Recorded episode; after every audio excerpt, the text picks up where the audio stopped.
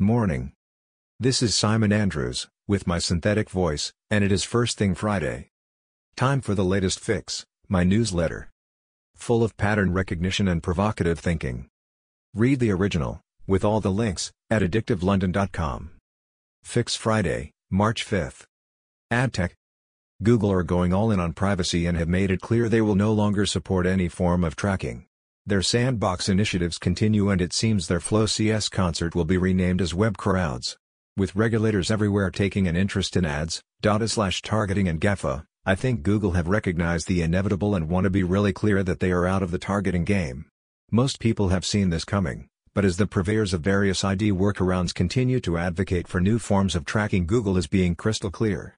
And given their control over a significant chunk of the ad market and the Chrome browser, all the other solutions are unlikely to fly in the Google ecosystem.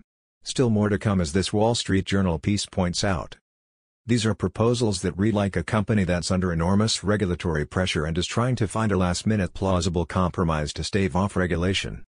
There is a good discussion on this topic in our Guild group, do join in, and lots of coverage.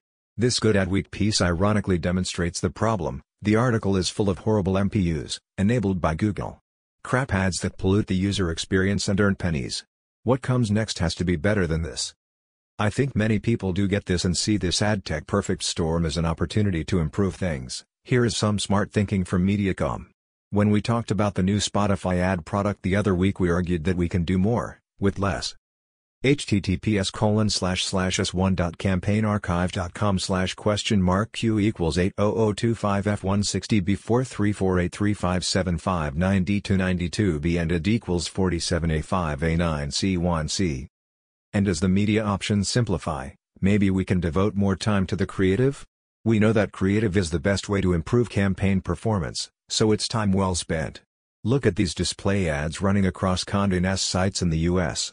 Big bold ads, that are highly effective and inexpensive to develop. Why don't your ads look like that? Nude. It was interesting to listen to the Disney CEO talk at a Morgan Stanley event and hear about how they have coped with COVID. Variety has a good summary but I was most interested to hear that over 50% of Disney Plus subscribers do not have kids. And he stressed the impressive growth of advertising at Hulu. You may be able to watch the full interview here. Recode nail the challenge for all the new streaming services with some good data showing everyone already has Netflix and no one plans to give it up. Roku keeps strengthening their ads business, now they are acquiring the Nielsen Advanced Advertising business. This gives them both automatic content recognition, ACR, technology and a dynamic ad insertion, DAI, system, meaning they can replace an ad in a linear TV show with one targeted at the household level. Adding linear to their streaming reach is a big deal, but they need the agreement of the linear TV station to get this inventory. I remember meeting the Slingbox team in 2008 who saw a similar ad deal as the business model for their impressive tech. But as we predicted, no one would, then, allow them to muddy the waters in their ad sales. With lots of advertisers and the ability to use data to command a higher price, maybe Roku can get some traction. This video interview with their product VP is good background. Roku are also building their business globally, there is a great job here for someone to help with BizDev in London. Merchant. This week our deep dive was all about merchants, we covered challenger brands, the burgeoning competition in last mile, live streaming, retail media, including two great papers from Goldman Sachs and Google, and customer acquisition. Catch up here. The till-free Amazon Fresh Store concept has arrived in the UK, with a relatively small store in Ealing, and talk of more stores across London. Waitrose has opened its third dark store in London as they grow their delivery business. Media Good media businesses are always looking to improve their content offering and DMGT look to have made a smart move with their acquisition of New Scientist magazine. Equally, good businesses adapt and pivot. eBay is to merge with Norway's Adevinta to create the world's biggest classified ads business, but needs to sell Gumtree to meet regulators' conditions.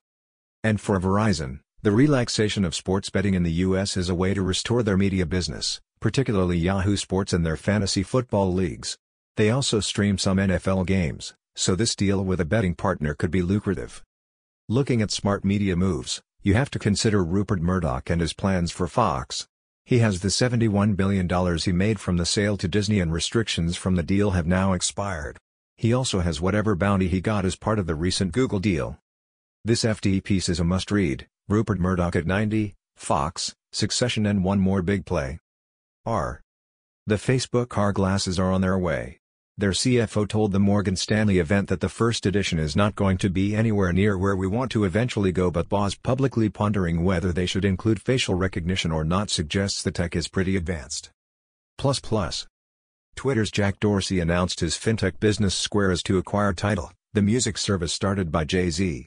Sounds odd, but looks like a play on the creator economy, and remember the most successful Square product is the cash payment app, made famous by working with lots of hip-hop talent. Influencers everywhere. IPA Touchpoints report reveals diverging commercial media habits. I helped build ByteDance's censorship machine. The smart people at Stripe on the edge of the year. Spotify to launch a new high-end subscription service, Hi-Fi. A16Z, NFTs and a thousand true fans. Shockingly real Tom Cruise deepfakes are invading TikTok.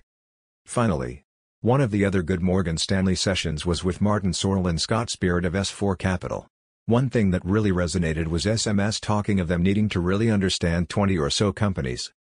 GAFA, Spotify, Netflix, Snap, Pinterest, Twitter. Alibaba, Tencent, TikTok slash JD.com, Shanghai. Epic. LG, Samsung. Salesforce, Adobe, Oracle, IBM, SAP.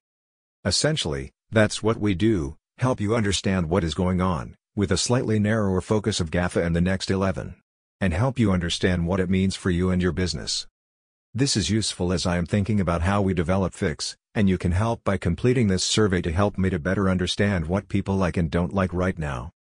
Thanks so much to those who have already taken part, it is proving really helpful already.